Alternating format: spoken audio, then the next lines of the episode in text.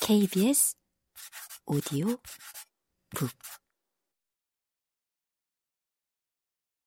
북 첫 모델을 빨리 출시하라. 평가지표를 골랐다면 첫 모델을 빨리 개발하여 테스트 환경에 배포해 보는 것이 좋다.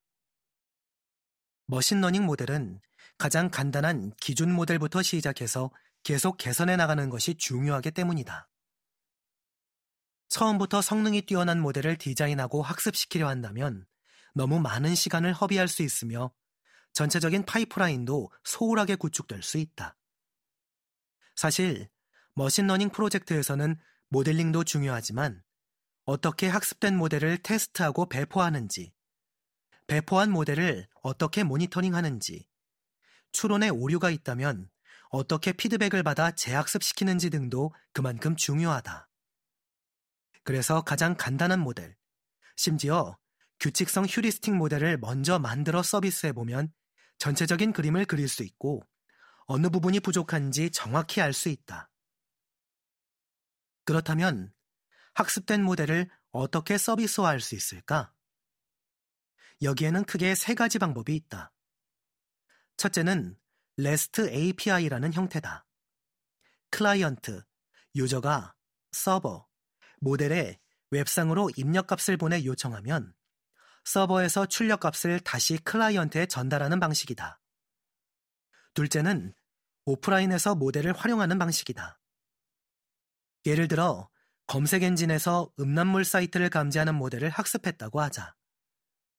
이미 데이터베이스에 사이트에 관한 방대한 정보가 쌓여 있기 때문에 오프라인 상태에서 이 모델에 데이터베이스에 있는 웹페이지 데이터를 입력해 추론한 결과값을 도출해낼 수 있다. 셋째는 유저의 휴대기기, 핸드폰, 태블릿 PC 등에 모델을 배포해 기기에서 직접 모델을 돌리는 방법이다.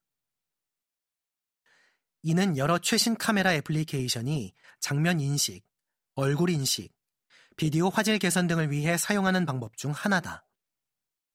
이미지 및 비디오를 서버로 보내 처리하여 다시 모바일 기기로 받아내는 시간이 너무 오래 걸리기 때문에 모바일 기기에서 직접 모델을 돌리는 경우 레이턴시를 효과적으로 줄일 수 있다. 모델보다 데이터 수집에 투자하라. 이미 모델링에 충분한 시간을 투자했다면 더 나은 모델링을 모색하는 것보다 더 나은 데이터를 수집하는 것이 효과적일 수 있다. 컴퓨터 공학에 쓰레기를 넣으면 쓰레기가 나온다라는 말이 있다. 이 말은 결국 좋지 않은 데이터를 학습시켰을 때 실망스러운 추론 능력을 갖게 된다는 뜻이다. 가령 개와 고양이의 사진을 구별하는 모델을 만든다고 할 때 학습 데이터 중 개의 사진에 고양이로 고양이 사진에 개로 잘못 표기된 자료가 올바른 자료만큼 많다고 하자.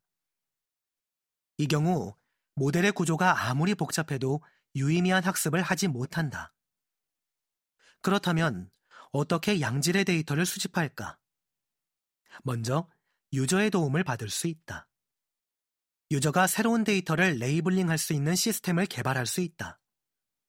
labeling이란 학습 데이터에 x값에 대한 y값을 부여해 주는 것을 뜻한다.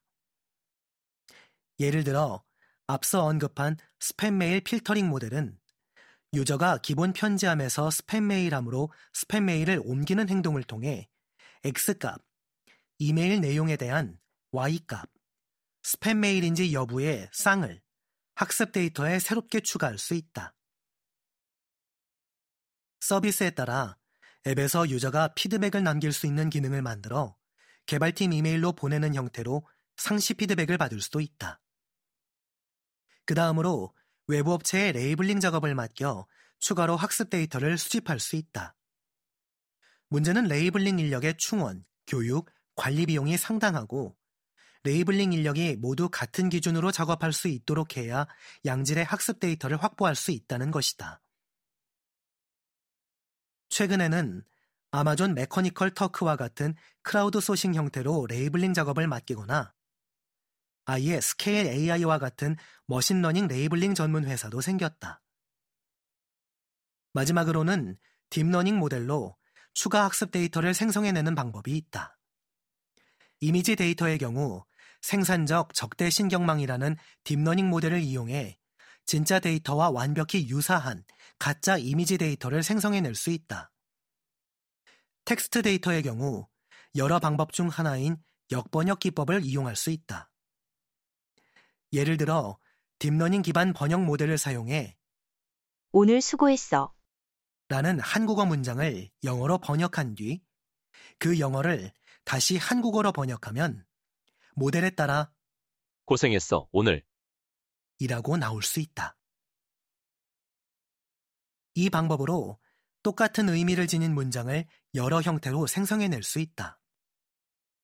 인공지능, 머신러닝, 딥러닝의 발전과 함께 IT 기술은 지난 10여 년 사이 놀랍도록 도약했다. 이와 동시에 인공지능이 일자리를 대체할 수도 있다는 사회적인 두려움도 생겨났다. 필자는 기존의 단순 반복 업무 중심 일자리는 인공지능이 충분히 대체할 수 있지만 동시에 인공지능이 새로운 산업을 만들어내 또 다른 다양한 일자리를 창출해낼 것이라 생각한다. 딥러닝이 학술적으로 많이 발전한 데다 실제 산업 현장에서 응용될 수 있는 여지가 무궁무진하기 때문이다.